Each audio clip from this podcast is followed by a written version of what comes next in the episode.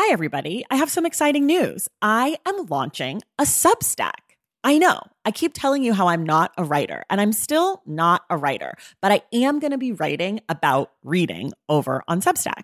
The Substack is called Unstacked, and you can find it at tracythomas.substack.com. There will be free options every Friday. There'll be a bunch of weekly roundups, announcements, all the shit I'm into. And then if you want to upgrade yourself to the paid subscription, I'm going to have author interviews, bonus episodes, anticipated reads, book pairings, community chats, all sorts of stuff. So, if that sounds like something you'd be into, go to tracythomas.substack.com and join Unstacked. And of course, I've got a special offer for you. If you go to tracythomas.substack.com slash the stacks 10, you get 10% off your first year membership of Unstacked. You have from now until April 4th to redeem. Again, that's tracythomas.substack.com slash the stacks 10 for 10% off Unstacked. Okay, that's enough. Let's listen to this episode.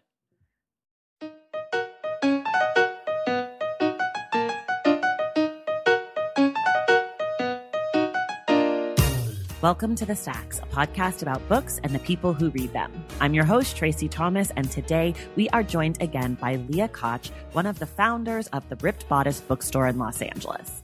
Today we are discussing The Hating Game by Sally Thorne for the Stacks Book Club. Before we dive into the episode, please know there are spoilers.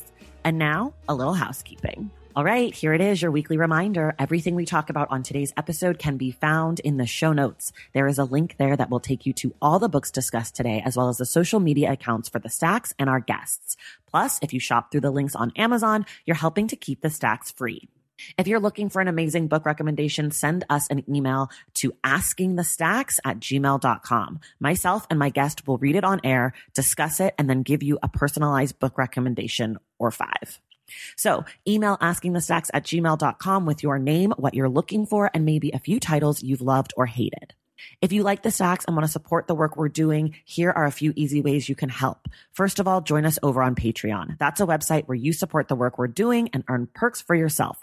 We've got a virtual book club, we got inside access to the show, and we have an amazing community of other readers who love the podcast. So head over to patreon.com slash the stacks to join in. The last thing you can do to help the show is definitely the easiest. Subscribe to the stacks wherever you get your podcasts. Leave us a rating and a review and tell your friends and family about the show. It goes a really long way to helping us reach new audiences. All right, now it's time for the Stacks Book Club conversation of The Hating Game by Sally Thorne with Leah Koch. All right, you guys, I am back again today with Leah Koch. She is one of the co owners of The Ripped Bodice. It's the Stacks Book Club today, so we're discussing The Hating Game by Sally Thorne. What's crazy is this is the first time we've ever done romance, a romance book on the podcast. So, Leah, welcome back. Thank you. So exciting. You're our guide. um, we always start in the same place. Well, I guess we should talk. Uh, you know what? Let me back up for a second. First of all, we will spoil this book. If you have not read the book and you deeply care about what happens to these characters, please stop listening, finish reading, come back when you're ready. That's part one. We'll be here. We'll be here. This is out in the world now. Part two.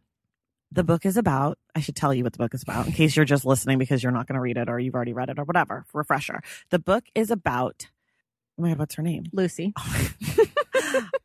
the book is about Lucy Hutton. I mm-hmm. remember her last name. Yeah. Horribly don't remember her first name. She works at a publishing company with her nemesis, Josh or Joshua. And they sit at the same desk or like it's across from each other. They are assistants to the co CEOs of a publishing company. They hate each other. Surprise. They start to like each other. That's pretty much the plot. Yep. As far as you need to know. What did you think of the book, Leah? I mean, I I kind of picked it, so I think that I liked it. Um, I mean, it's it's really it's one of my all time faves. Okay. That means you shouldn't be afraid to you know tell me what you didn't like about it. Oh, I will. It is one of my all time favorites. Um, and I think a great place for beginner romance readers to start. There's not um. It's not like crazy high concept. There's, as you said, the plot's like very simple. Um, they're not having sex on page ten. No. Um, they don't have sex till like pretty close to the end. Very late. Yeah, pretty I close. was waiting for sex. pretty close to the end. Um, so it's not like overly dirty. Um, not that we have a problem with that. Um, so good place to start. I just I I think that she captures the what people like about rom coms so well.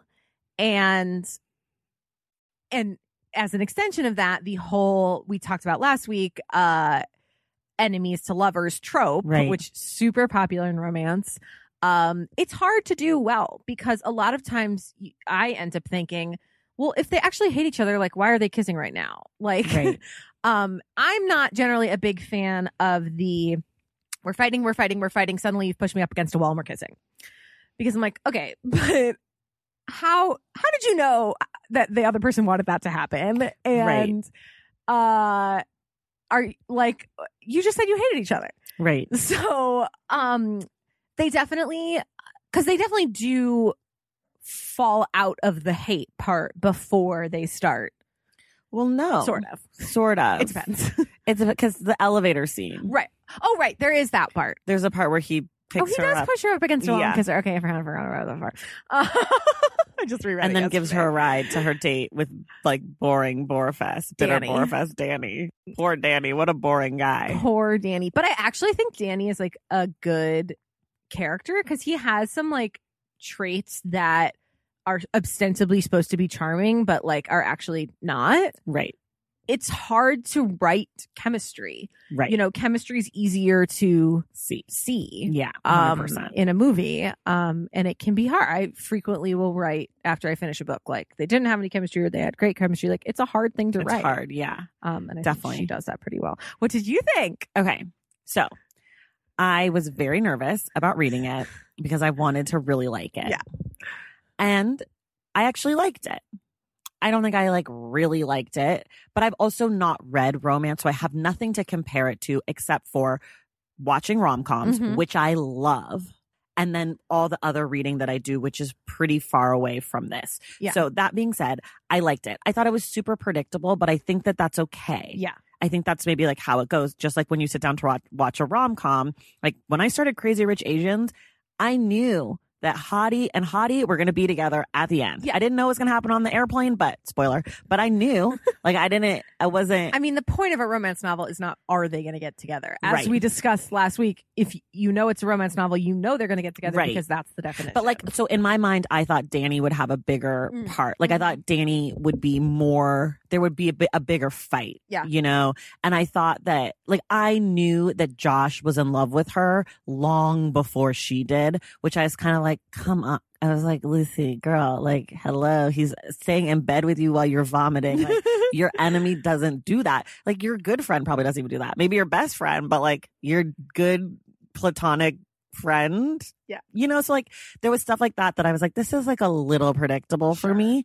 But I found myself really like, I enjoyed it. Once I kind of let go of like, this isn't what I normally read.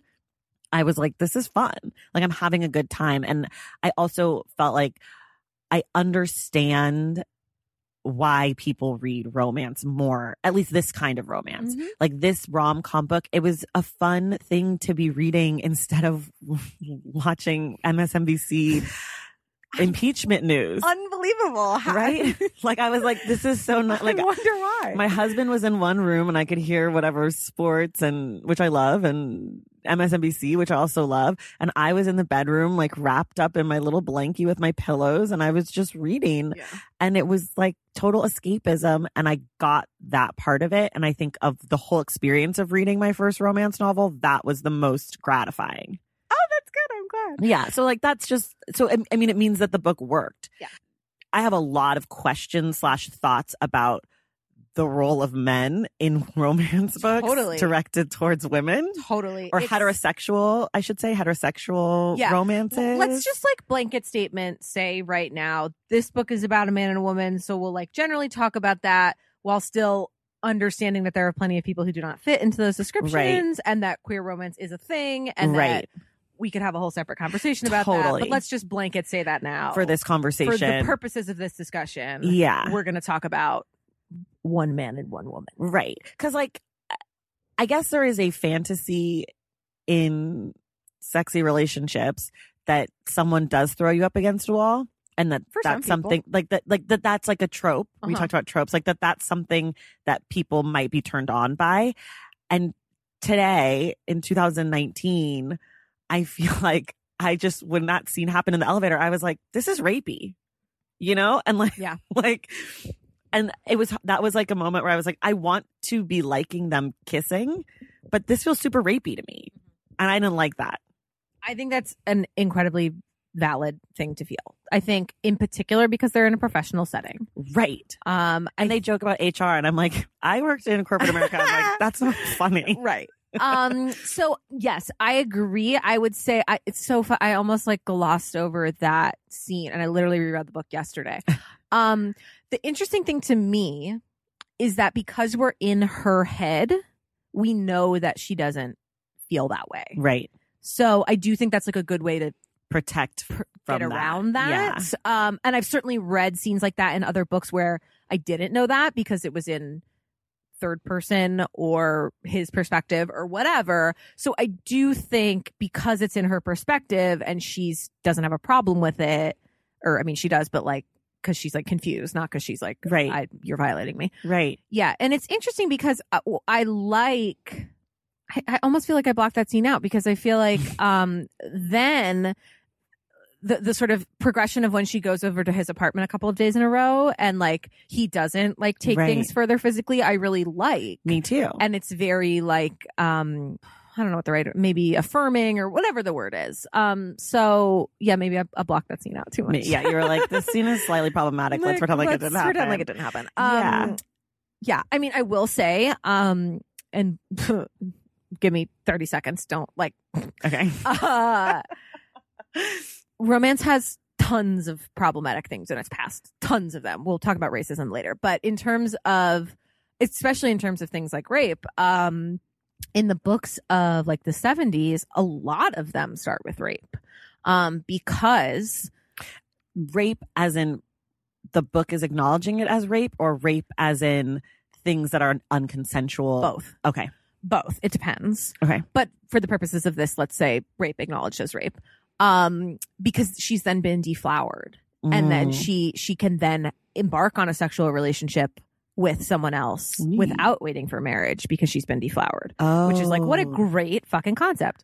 Um, and I think um there are some people who would prefer to ignore the passive romance, and while I could sometimes be one of them, I generally think it's good to like acknowledge where the genre came from and how things are being reinterpreted. Hmm. Um, and uh, yeah, that's my mini romance history lecture. That's so interesting because there's some of the gender. Mm-hmm. It's not even gender norms, but some of the some of the shit like Lucy being so sad and such a loser because she's alone. Like some of that stuff, I've just I'm like, girl, you just single. Like Yeah. you'll be fine. Apparently, you're hot. Every dude that comes across Lucy in the book, from the delivery man to Danny to Josh, they all. I mean, she doesn't know Josh, but they all think she's super hot. And Yeah. then she's sitting there being like, "I'm such a loser. Like I never got on dates." And I'm like, "You walked up to someone after you made up a date and said, "Go out with me," and he said yes. Like you're fine, Lucy. Yeah. Like you need some confidence. You need a therapist. You need some confidence. Okay. And then you put your black dress on and you get thrown up against a wall. Like, girl, you are doing something right. You Every- five foot girl. Every single character in every romance novel ever needs a therapist. Anytime there's a therapist in romance, I'm like, yes. And I, you are starting to see them more. Oh, but that's so like anytime I'm like the hero or the heroine is like doing something annoying, I'm like, you need a therapist. right. Like you need Um, someone to talk. Like her friend Valerie, who like broke up with her because of whatever. I'm like, we needed Valerie because Yeah. we needed we needed the what's her name? Um, Judy Judy Greer. Greer. We The needed the Judy yeah. Greer. She needed it. Yeah, I mean, I do think it's an interesting convention that she doesn't have any friends. Right. Um. So the the the interesting thing I feel like with a lot of romances, and in particular with heroines, it's first of all, people are 100 times harder on heroines than heroes. We Mm. see it all the time online. People are like, "Oh my god, this heroine is so whatever," whether it's stupid or annoying or bossy or whatever. Right. And then the hero like saves a kitten and they're like, oh my God, he's the most amazing person ever. Right. So that's one thing to be noted. But the thing I've noticed, and, and this is in particular, most of the t- places I talk with people about romance are in our book clubs at the store, or obviously just with people. But like book club is a you know regular Right, right, right. Of course. And the the thing I run into a lot is basically exactly what you just said, which is that people want the heroines to be these kick-ass, confident, incredible women. And then when they are that, they're like, this isn't realistic enough. Like she doesn't, Mm, that she, there's like, she doesn't have any like struggle or whatever. So you know, it's a little hard. It's such a fine line to walk. Right. And I've read, I've read books where I'm like, this heroine is stupid. Like she's, a, I always, my favorite word is like, Right. she's a twit. Um, she's like, can't, like, she, you know, Right. she's always like getting lost. And I'm like, Lucy's not that. no, she's not a twit. Um, and I do think, um, there's a decent amount of growth over the book. I do, I do think there is. I, I I do think she can be a little annoying at the beginning, Yeah. and that you're you are, you know, like, but but again, it's like the thing is she's like setting up a point, which is like there's the scene where, uh, one of her, it's not someone who reports to her, but she's like a coworker, Yeah, she like turns in a report to her. Right. Is like asking for an extension for no real reason. And she kind of caves in and gives it to her, even though she has to stay late. Um, and those, and you're like, oh, like, you're so annoying. And it's like Yeah. the thing where she's like, I don't, I don't have any friends and I like can't get a date. And you're like, oh, like, what is wrong with you? Like but, just try. but I do think you need that if you're going to have somewhere to go. Right. That's true. And there certainly are romances where the heroine is like that from the beginning. hmm However, then I think it becomes more you you you then need more external conflict. Like this is mostly internal conflict. Yeah. Most of this book is her trying to decide if she's really gonna like Josh. Right. And it's it's you know it was interesting I uh I give my brother a romance like every I don't know year or so. I'm like this is your yearly brotherly duty for the year. You can read one. Um and he'd read uh football one that I really liked. Ooh. Um that and I then we talked about it and he said uh, something I thought was really interesting. He's like there are so few characters in this. He's like it's really just about the two of them. And I was like Yeah. yeah, that's kind of what romance is about. Like I, you know, they have like there's like again and in this book there's like a you know her parents, his brother, the bosses, the occasional other person, the, the romantic foil, but Right. it's really It's just pretty much that. pretty much about them. Yeah. Yeah. I mean, well, I want to be fair since we picked on Lucy. Yes, great. Let's pick on Josh. Let's pick on Josh because uh, look, Josh sounds really hot. Yeah. I'm I'm I'm interested in what Josh looks like in real life. I know that um he has blue eyes and so in my mind he looked like um Jesse Williams, oh, but he's uh, he's white on Right. the cover so Yeah, I like who but like I don't fucking care. Like Jesse Williams has blue eyes therefore here we are. Choice. Are you aware that this Is not only made is being movie? made into a movie, it's already been cast? I do. The girl who's playing Lucy is also named Lucy. I know. Lucy Hale. And I think she's a pretty good physical fit. I'm concerned that Robbie Amell, who's the guy, is a little bit too slick. I did not know who any of these people were. Um, well, you probably did not watch um the CW in the 2010 to 2019 years, like I Correct. did. correct, correct, correct. Uh, but but so in my mind, I'm like I have like Jesse Williams going because Yeah. like that's the hottest guy I know with blue eyes. So my husband has brown eyes because if it wasn't. If he had brown eyes, then I would have said I imagine my husband. But because he had to have blue eyes, I had to imagine So Jesse Williams. What? You know, I think it's a pretty weird quirk of me. I think this is very unusual in romance that I never picture anybody. What? Um, everyone like always comes in and they're like talking about their dream casting or whatever. I'm like, I've never thought about it. Mm. I don't know. For some reason, I just I do not. I think it's because I'm not. I'm not a visual reader. There's Okay. no picture in my head. Got it. See, I Um, cast even for just any fiction book. Really? Yeah. And if Yeah, and I if I'm reading just- nonfiction, I'll look up the person. Like I, like just to know. Don't. I don't know. I just don't do that. That's so interesting. but I, just- really like your choice of Jesse Williams. yeah, I mean, like he's beautiful. he is so beautiful. really But beautiful. so okay, so let's talk shit about Josh for Yeah, a second. great, So go for we it. talked about Josh being a little assaulty in that first moment. yeah. And I also feel like Josh, like there wasn't a lot going on with Josh that we're told about, except for that he works out a lot and is like got a great like I and then he's kind of mean and then I I, I didn't get the appeal of Josh. Mhm. And I have I love a contentious flirty relationship. Like that before I was married, like that was my go-to back in my heyday when I was hitting on boys in New York City. Like that was my move. So I get that, but I didn't feel that from Josh. I was like, this is actually just an asshole. This would be a guy that I'd try to flirt with and be like, you're hot, but you're an idiot. Yeah. Like I hate you. I think I still think it's like pretty flirty. That might just be like a personal thing. right. I think what's interesting with him is that all of the character stuff is really happening in like the last third. I think you're, I think that's what it is. It's, like I'd already formed too much of an opinion about Yeah. these people. And then when she kind of like sh- shifted who they really were, I was like, yeah, but like they didn't let that show early enough for me. So I think um you just get so much more information when they go to the wedding. Right. And, then the wedding. So jo- Josh's brother, Patrick, Mhm. is getting married, which we, he, everyone's a doctor in Josh's family, but him because Josh is a failure because he's not a doctor. right. He dro- he we know that he dropped out of med school Yeah. And, and and that his parents are doctors and yeah, his- and he said he he kind of says like his parents aren't wild about it, but you don't really know. Right. And then Lucy gets sick.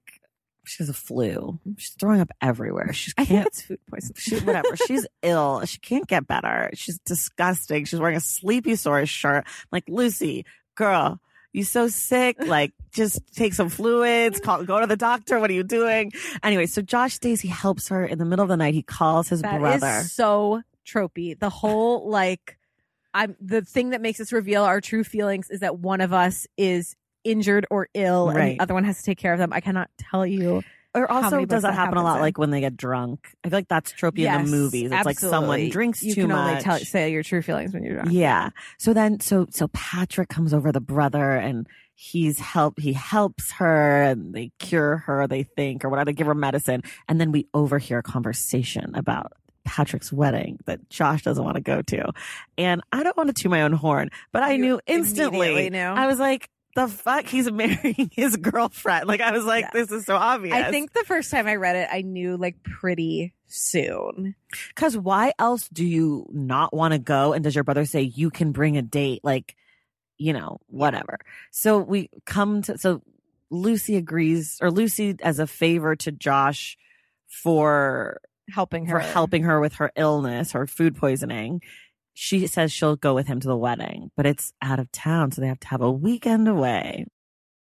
Oh, I have a question for you. Yes. Where do you think this book takes place? Well, I looked up where the author was from and it said she was from Australia. So I just assumed it was parts of Australia I didn't know. Okay. I Is that correct? I- it n- not no and yes. okay. I just it's funny to me to ask people because I think here's my guess, um, and so Sally is Australian. It's an American publisher. My guess is she wrote it to be Melbourne or Sydney, and they were like, "You have to make it either New York or just a generic." Yeah, because it felt I was imagining probably New Yorky, Yeah. or Chicago because she didn't but there's say New York. no detail. It's Yeah. very generic, just like city, and then they like go to the like country. Yeah, there's a name for the country, but it was like oh yeah, it was like, like West Bell Harbor yeah. or something. I don't remember. It was. Nantucket yes, let's call for it you. Um, Um, yeah, yeah. yeah. So then they go to the wedding, and then they like So she doesn't know. She she doesn't understand what she's walking into. So uptight about this wedding, and she, She- does ask. yeah, she asks multiple times, which she withholds from her. Yeah, and then which I, I do not like, but I do not like that either. There is a but I do feel like he does he does make his point why he did it, and I think he probably did the right thing. Though I would not have been happy. yeah, it's like one of my biggest pet peeves in romance is when the when the plot hinges on someone's inability to open their mouth. Right. Um, I don't like that. I, this is a pretty rare exception where I'm like, I could see it. yeah, they like, make that work. It's pretty. It's a pretty. It's like a kind. He, at least the way he sees it, it's like a pretty humiliating thing that he like doesn't want to tell her. I think it's a little weird that he doesn't think she's ever going to find out I think so too. when she goes to this person's wedding. But um, I do get that. Keep going. okay, so we get to the wedding. We've we find they don't they still have not had sex, you guys. This is Right. deep into the book.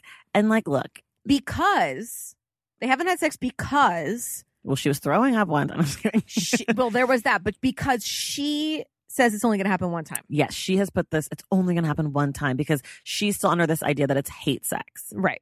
and that's not that they don't like each other. Because Lucy is slightly in denial, but that's partially because she doesn't have a therapist or any friends to like and, talk it out. And we for we haven't mentioned yet they are competing for the same job. oh, which is important It's very important. to talk about another part of the book. Yeah. Yeah. So they're because they're so base they're they're both assistants to the CEO, but there's two different CEOs because there's a merger at this Right. publishing right, house, Right. Right. and there's gonna be a COO that basically they are the two most qualified people for. And so they're directly competing with each other. So she also like doesn't really want to have sex before I don't know if it's like before that or like She doesn't want to have sex. She doesn't want to be in a relationship with him because then one of them is going to leave. one of them either has to quit or will be the subordinate of the other, and then they they can't be in a relationship. But at the time, that's not really a thing because they still hate each other. Right. Anyway, so they get to this wedding. They don't have sex still. Then Lucy meets everyone. The dad's an asshole. Yeah. The dad is like basically Josh grown up, so just like more horrible, like set in his ways, cranky, crabby. He doesn't really like Josh, and that's what we think is that's what we're supposed to think is the main problem with the wedding. Is Right. that the dad is disappointed in Josh. Because, and because she keeps asking about a quote unquote scandal, thinking that the scandal is when he dropped out of med school and he doesn't really correct her. Right, exactly. So then we learn about then basically Mindy, who's the bride, and she's gorgeous. She's a blonde. What she's a tall. She has brown hair. Okay, but I kept imagining Mindy Kaling because that's the only Mindy I actually think of. It's a very Nantucket kind of name. Mindy for sure. Oh. It's kind of like you know, it's kind of like Cameron Diaz and my best friend's wedding, Oh, except for with brown eyes. Because eyes are, I keep mentioning eyes because honestly, Sally Thorne talks about people's eye color only casually seven thousand It's times. in not a book. Sally Thorne thing. It's a romance thing. The eye color The thing. The eye color thing is Holy shit! Yeah, who knew? there's there was this whole, there's this whole thing about um violet eyed air heroines. Um, that's a huge romance thing that I literally have never thought about until exactly this minute. It's just because the physical descriptions of the people are like so important. So it's eyes, it's smell. I don't know if Oh. you noticed how often she talks about how good he smells. I don't. I didn't really. We do so we do a romance bingo every summer. Oh, okay. Um, where we like make a board and like a lot of the categories are like really funny things. And like one year we had like the guy smells like a tree okay. because and I'm, it's, at some point she's like he smells like pine trees. right. Um, it's just like I think it's because Hmm. it's a written medium. They're like really trying to give you a visual Right, right, and right. like um, but yeah, that's like a super romance thing. Okay, and lots of descriptions like about his muscles. So many and- Yeah, And that's there was a little bit about chest hair. that's a real romance. but a lot of eyes, like so much eyes. Yeah. I was like, okay, cool. and her eyes too. He loves her eyes. their eyes. You would think that having blue eyes was like being a billionaire. It was that Yeah. valuable because Yeah. they talk about it so much. I was like, okay, we get it. We're gonna get to her eyes. Don't you worry, because that is a whole. Que- I have a lot of questions about Josh. Um. Anyways. So Mindy, the bride, on her wedding day, she's nothing better to do than just to casually mention, "Do you know, Josh and I used to date, which of course Lucy did not know. Throws the whole book into, you know, uh, Josh is just pretending to like me and I like Josh and whatever. Then this leads to them having a huge conversation. Finally, the sex. yes, They come together all the time. Every time, like three times, uh, come together always. What a- a lot of sex. Josh basically tells her the reason he didn't tell her is because he didn't want her to think that that was the only reason that she was there. Because we come to find out, as everyone has told Lucy, her boss, and Boring Danny, that Josh is in love with her. But Lucy can't see it, which I get. I feel that. That doesn't seem too far fetched to me. Mhm. That's real. But we know as the audience that Josh loves her. So we believe Josh when he says he didn't want to tell her for that reason. and he also says he didn't want to tell her because um his last few girlfriends have all basically told him that he has a shitty personality Right. because and you know i do i really i felt that because i f- like because i think in his mind it would be like okay so he he's like okay so she dumped me i feel like lucy's first question is probably going to be Why? why Right. and he doesn't want to be like, well, because I was kind of an asshole. Because the thing is, he does know. And he knows they weren't a good fit. He's not like heartbroken over it or Right. anything. But I think, I, I I think that he feels like he's I don't know if he feels like he's changed, but he definitely feels like he's a different kind of person with Lucy. Yeah. And everyone mentions it. The mom, the brother. Yeah. And and so I get wanting to preserve that. Mm-hmm. Yeah, just I'm not wanting her to think he's an asshole. Right. I do one of the things I, I do really like about this book is there's a lot of discussion about his personality in general and sort of the differences between being an asshole, being good at your job, um, you know, wanting other people to like you, not caring if other people like you. And um one of my favorite parts of the book is sort of this revelation um that he's shy Right. and that um and and that nobody knows that and that he has a lot of defense mechanisms Right. against that which make him seem like an asshole so Right. and and there are definitely times when he is an asshole For sure. but I think it's an interest. It, there is a lot of interesting discussion about like the differences between, and again, and this comes back to your whole gender thing about when he's allowed to be an asshole and when she's allowed to be an asshole. Right. And I just think that's so relevant um to today's society. Well, right. Um, and just like I mean, just the so we talked about the woman the, who calls and asks for the extension, and then later in the book she does it again, and she finally like gets up her courage or whatever to say no but it really it's it's a it's really hard b it like doesn't go well like the No. it does change the woman's perspective of her and Yeah. I just like as someone who uh has to say no to people a lot Yeah. um i really felt that I thought that was like one of the best scenes of the book. one of the things we didn't talk about last week when we were talking about the less glamorous parts of owning a bookstore is um just the amount of things that people ask you for Mm-hmm. um and some of which are like related to what you do Right. um like do you want to be on my podcast um Thank you for saying yes. and some of which aren't which those ones are easy to say no to but you know it's just like eh, you know carry my book or can i have an event at your store um and it can be really hard to say no to people um in in a way that and again this is not always possible in a way that like doesn't leave you feeling bad about yourself because they now hate you Right. Um so i just i i i felt that that like and also that like you you almost she wants to feel like triumphant like yes i finally stood up to her but actually she kind of feels shitty Right. because like well, because she says a mean thing. She's like, "Well, you're single and you don't have a family, so what do you need to go home i for?" know It's like, God, she's, listen like, here, bitch. such a bitch like, listen. and it's like but i i it is that like kind of familiar feeling of like yeah it's like it is kind of a moment of triumph but like also you kind of feel shitty because like someone was mean to you Yeah. and like now you know that she like doesn't like you anymore Right. And you know that it was all bullshit in the first place. And, she only liked you because you were doing Right. for her. and like and you know girls are trained to believe that the most important thing is whether someone likes you Right. But it's not. it's For girls listening now, it's not. it's not It's not at all. People are not going to like you. Surprise, surprise.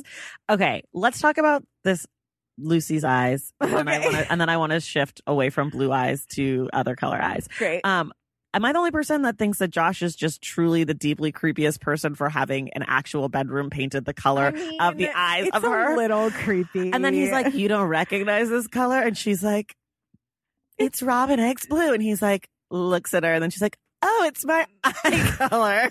Listen i will totally grant you it is so creepy. so cheesy I wish she had violet eyes, so his room was violet because that would have been yeah, amazing. but real people don't have violet eyes that's the whole point Uh, fair. Um, I yeah, I mean, listen, I will grant you, it is cheesy as shit. Yeah. Um, I mean, I think if you're in the right mindset, it's like Sure. can be sweet. I guess I was just Um, like, dude, what if this did not work out? What if he slammed her up against the wall and it, this turned out to not be a romance? And she was like, "Fuck you! I'm calling HR. You're fired." And he goes home to his blue eye room. Like, then he would repaint it. yeah, he sure would. Uh, Because like, okay, Josh was like all Josh for some was a great people reader, I guess, because he knew she was all in. Pretty much. I mean, he quits his job. Yeah, but that doesn't have to do with the romance. I mean, Well, well, he it- does it so that they can be together. yeah, that's yeah, that's true. I mean, that's how Um, I read it. He also hates his boss. We kind of find out later on. I mean, he does it. Yes, yes, he definitely does do it to give them a shot. But he also, I mean, I think he also does it because it's like her dream job, right. and it's But it's about his. her. Like yeah. he does it for her. Yeah. And at the point when he does it, she's they're not. Yeah, they're not together, and But she's saying we're only going to have a sex grand one time. gesture. It is a grand gesture, and he doesn't know. I think that if I was watching this book, I would be less nitpicky. But Yeah. what you're saying, like what you had said about we spend more time with Totally. books, you were saying this about crying last week. We spend more time with books. And so sometimes it's harder to get that full, like emotional feeling. totally. I think that's the thing, especially knowing that I was reading this for a conversation about it. So I'm like looking at every little thing and thinking Of about what everything means. Yeah. But I think this will make a fantastic movie. Like, I think I'll be totally entertained. I'm excited. Yeah. I can't wait to see it. Like, so I don't necessarily think a lot of the things that I that irked me right. actually did. Like, and also, I think like the the paintball scene is like it's that's hard to write, and you're like, So what's hard. going on? Like, I was like, pick a different activity. I know. I like, I don't care like who's shooting who, but I do think that'll be pretty funny on screen. yeah, I think some of this will be so good on screen. Okay, we're shifting. I've been teasing this since last week. I want to talk about diversity and romance Yeah. because you guys here at the at the Ripped Bodice have put together a survey, a study of the diversity in publishing. So this is Mm-hmm. specifically talking about books that are published by publishers and not self-published books. Correct. Um, and about the racial diversity. Correct. So I want you, first of all, to just kind of tell us why you guys thought to to actually do this. okay. Um. Oh, sorry. And the reason that I'm Yeah. talking about this, sorry, one last thing. The reason that I'm bringing this up is because this book that we've read this week by Sally Thorne, a white woman, Yeah. stars two white people Yeah. and an office of people who are potentially could be of color, but There- it's, it's not never- mentioned. We don't know. There's no. There's never a character of color mentioned. There's never a character of color mentioned. We hear a lot about blue eyes. We hear a lot about blonde hair. Yeah. We hear a lot about white features and traits. absolutely. so I'm and I would curious to- say, um, w- w- th- what's an interesting conversation in romance right now, and we're going to get back to the report in a second, but I just want to mention this really quickly. Um, I have no desire for to see her change that. I think there's an interesting conversation right now, which is that white women are trying to write people of color, and a lot of authors of color are saying, "Don't do that don't do that. because you suck at it." Sure. So uh, it's not necessary. So so again, this leads into the point of the report is not about the characters. People often are like, "Well, what about when white women write black characters?" It doesn't count. It's not the same thing Right. Right. because we're talking about money. This ta- is, yeah. this is about money. And People's livelihoods. yes, Who is getting we're talking about the people who are getting paid, not the people on the page. And it's also about money because I always always tell people we do not do this out of the goodness of our hearts. It's not because we're great people. We do this because we believe that we could be making more money Hmm. and that publishers are stopping us from doing that because they're not giving us what we need to make more money. Which is basically you're saying that people buy books by authors of color that are Correct. romance. Correct. Our bestsellers are always by authors of color. So, um Give us a few titles well so you can go recently. you can go look up the report from last year. This one, this year's hasn't been isn't out yet, but um, we put the top ten uh best selling books in the Ripped Bodice. Um, and I think last year was seventy percent um authors of color. So a couple we mentioned last week, which uh were new last year. So Kiss Quotient. Um, a study in Scarlet Women by Sherry Thomas. Um, Jasmine Guillory writes um, rom coms. I found out that I I know her. Oh, really? Well, kind of. Her sister and I went to high school together. Oh, that's so funny. I had no idea. Anyways, That's funny. Uh, Alisha Rai is is uh, writing similar rom commy. Although her her last series was more serious. This series is more rom commy. Anyway, the point being, to actually answer your question. Okay, why did we do this? It's just I really think it's just important to say and acknowledge that romance has a really terrible history of inclusion in literally any way you want to interpret that. Um, and a lot of times a history of really blatantly racist ideas and actions and all of that. So if you've ever felt like you weren't welcome in romance, you didn't make that up. right. Um, it's it's real. Um, people are working really hard to change that. Um, but I just want to say that like it's not in your head. Um, Right. so what, when we opened, um, pretty quickly, um, we. We we were aware that there was a problem before we opened, but it was we were just like readers, so it wasn't like Right. really it wasn't our job yet. Um, and I think there's only so f- much you can be aware of the problem without experiencing it in the way that we did, which is people asking for books with people who look like them. Mm, And you can give them maybe one option, maybe two options, and then that's Hmm. it. okay. So the question became, what can we do to contribute to the conversation that is missing? Um, cause believe, no, no one needed us to add our voices to the conversation without something to contribute. Right. right. Um, there was no need for us to be like, yeah, we think this is a problem too. That would have done nothing right. because authors of color and readers of color have been working on this for decades since romance started. So I spent some time thinking and listening, and in particular, listening to how publishers were talking and responding to Mm, authors being like, you're racist. And the thing I realized was missing was hard data. I see. And as much as I'm not really a math person, I am really a fan of hard numbers that you can't argue with.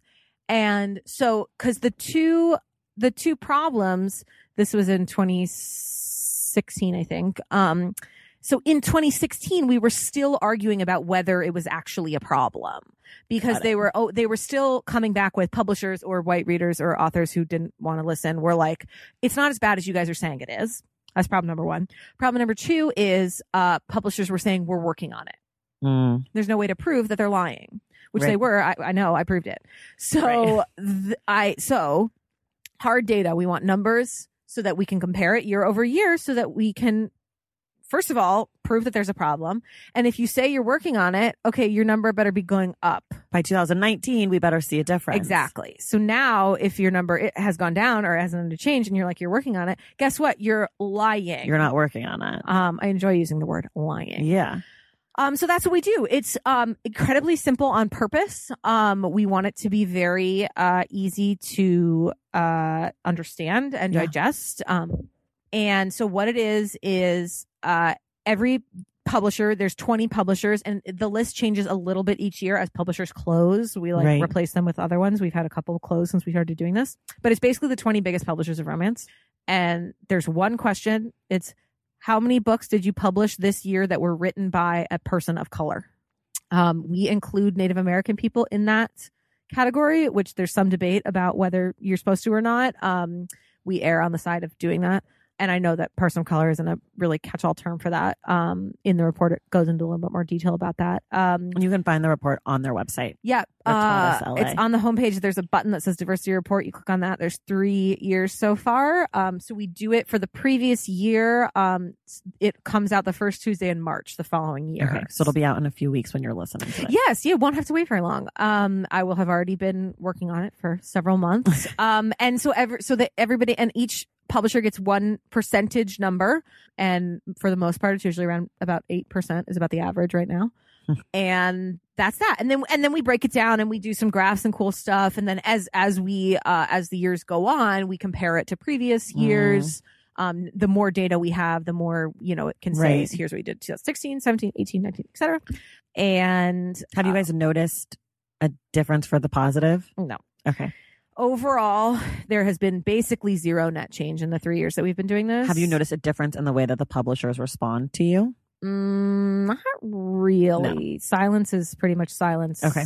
no matter what way you Well, because you said in the beginning they were saying like, "Oh, we're working on it," so I wasn't sure if they're now Oh, I mean, like. they've basically stopped saying that. I mean, they're it's you know they're they're. I still think everything they're doing is lip service though. There've been um like a, two different publishers did it announced in the fall that they were doing like these like contests for like diverse voices for like mentorship programs or whatever. Ugh. And I'm like, just do like why do you have to do that? Just do it. Like or just publish a person's book and see if it sells. it's just and like yeah. So I still think most of what they're doing is is lip service. I- Well, I and just lot- and yeah. the thing is, now that I have these numbers, I, I, I don't care.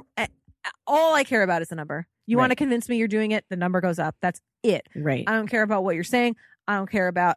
I Right. truly don't care about anything else, and I Right. really don't care about the book at all. right. Um, Well, because also part of it is like you could write the same book could be written and published by five publishers, let's say, the exact same book. And depending on how much the publisher believes in it or is willing to put money behind it or is willing to put a good cover artist behind it or whatever, that book could be successful with the exact same words. I mean, and I could spend an hour and a half talking. yeah, I just don't think, I think that sometimes people think that just because a book is published, it means that it's getting the same resources. Oh yeah, no. And so you could easily improve your number actually without Well, that, But- it's very interesting that you said that because actually what they're doing is the opposite. Oh. Um, so, and this is something that I've really, it's hard to explain to people because it's super inside baseball. So I'll try. okay. Um, but what's interesting is that they're putting more resources and marketing dollars behind books by authors of color, but the but the number hasn't changed. And so basically Mm. what you need to know is that publishers have books that are front list Right. and books that are not or mid list. Um, and front list is like um, the books that are getting the most marketing dollars. Okay, so let's say um, the Stacks Publishing Company is going to put out 100 books in 2019. Your sales team and your marketing team is going to pick 10 front list titles um, that you're going to go to conventions and you're going to print paper arcs to send out Right. to a 2000 independent bookstores and you're going to do blogging tours and you're going to get your authors on podcasts and you're really it's not to say you're completely ignoring the other books but this is where your dollars and cents are going Right. so for a long time authors of color were not getting those dollars. And do not mistake me this is a good thing. We absolutely want that. Right. so okay so let's say in 2016 the stacks publishing company had eight books written by authors of color and two of them were front list 2019 you still have the same eight books but now all eight of them are front list so to the casual observer It looks like you've done a better job. it job. looks like your number has gone up because those are the books that the most people are seeing. The most eyeballs are on front Right. list titles on Instagram, on books, book bloggers and stuff like that. And you're like, oh, Stacks Publishing is improving so much. right. In reality, their number hasn't changed at all. Right. They're just giving more visibility, which again is, Is a good thing. good thing. Do not mistake me. We want that. However, you're still not actually changing the baseline problem. And Right. the, the reality is, in order for there to actually be change, there need to be authors of color that you haven't heard of. Right.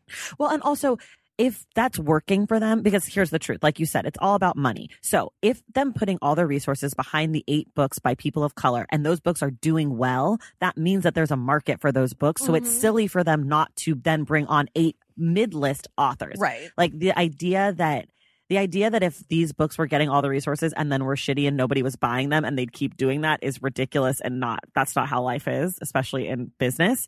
So I mean, yes, it's great. I hear you and I agree with you. It's great to give resources to books by authors of color, but if there is no mid-list people, Right. The thing is that the reality is that I can name every single author of color at, say, Avon Books, which is the one of the largest romance publishers. I can name every single author of color because it's like five. Wow. I shouldn't be able to do No. that. There need I can't name every white author because there's a bunch that publish like cowboy romances that I've never heard of. right. There need to be ones that I don't know about. Right, right, totally. Um, and again, this is another problem which authors of color talk about all the time.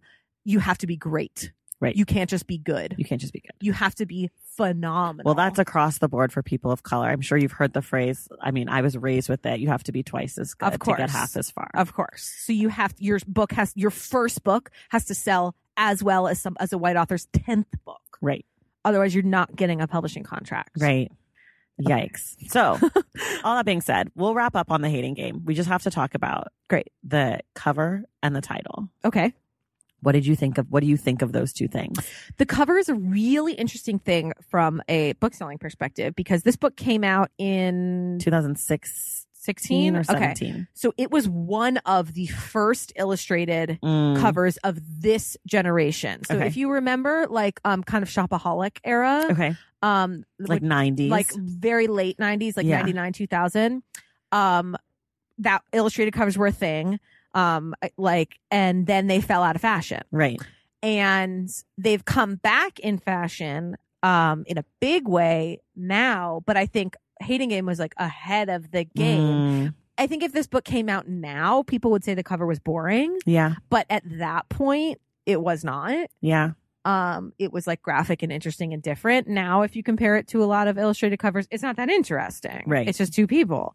Um but at the time Who don't have blue eyes on the cover, just in case anybody was curious. Ah, but the book is teal why isn't the book robin's egg blue i haven't even thought of that it should be It robin's should be egg. blue. Somebody should have blue eyes on that cover. it's teal um What about the title?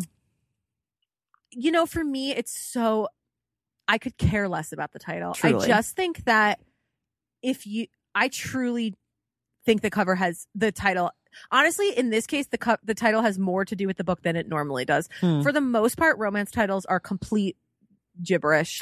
they they they're just like words. They're just like the love that flirts with the duke of the son of the sinner of the cowboy Right. hero heroine in the play. They're just it's gibberish. Okay. They just put words together because they're all the same. Mm. So I would say this title actually has a decent amount to do with the book. Yeah. yeah. um yeah i don't know for me I, I truly like when i'm deciding like whether to buy something i don't give a shit about the title i Yeah. give a lot of shit about the cover but um as un- unless the title was like you know the the i don't know i'm trying to think of something but unless the title has something racist in it which they did Right. um the sheik's virgin bride I see. savage love Right. Right. Right. Okay. by the way they still publish things like the sheik's virgin bride I believe that. um I don't really care about the title. No, I didn't. I don't care for this title at all. But the title, um, but I like the cover a lot. Yeah. I like. I'm I'm drawn to the illustrated romance cover. yeah, I think a lot of people are. cute Um, and I like the because it feels rom commy. aside from the whole blue discussion, um, I like the teal too, A and the yellow. a lot of the illustrated covers have a have red or pink undertones, which I, I fucking love pink. Look at the store, but Right. um, in terms of standing out, um, I like the teal. yeah, I like the teal too. I feel like it feels rom commy, and I like a rom com, so I felt like I knew what I was getting into just by looking at the book, Yeah. which I appreciate right. as a Well, that- reader. that's the point. Yeah. yeah like i want to know i don't want any surprises if it had been the picture and they had had like you know a a, a floofy petticoat and she was like pressed up against him and it was Right, a picture i'd know not- that's a different kind right, of book. That's so i'm i'm happy that this book looks like what it looks like. I think we're out of time but this was amazing. Thank you for for popping my my rom ro- romance cherry. You're welcome. though i just actually remembered that i have read 50 shades of gray Doesn't count. doesn't Well, not the first one. Because there's not a happy ending Correct. but i read the whole series All right. Well, okay. Okay, so I've read like three romances, two and a half.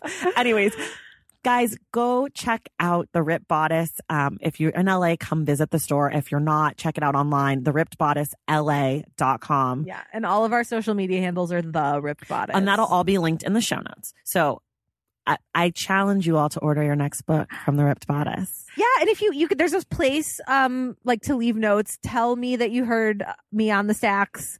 I'll I don't know throw in a pin or something fun. Oh yeah. Um, but yeah, you uh, you can leave us a note and let let me know you heard us here. Yay. Leah, thank you so much. This was so. This was we'll have to do this you. again next Valentine's Day. Okay. We have to make this a Oh my series. god, I love it. Let's do it. Let's do it. I'm so in. okay. Thank you so much. And you guys, we will see you in the stacks.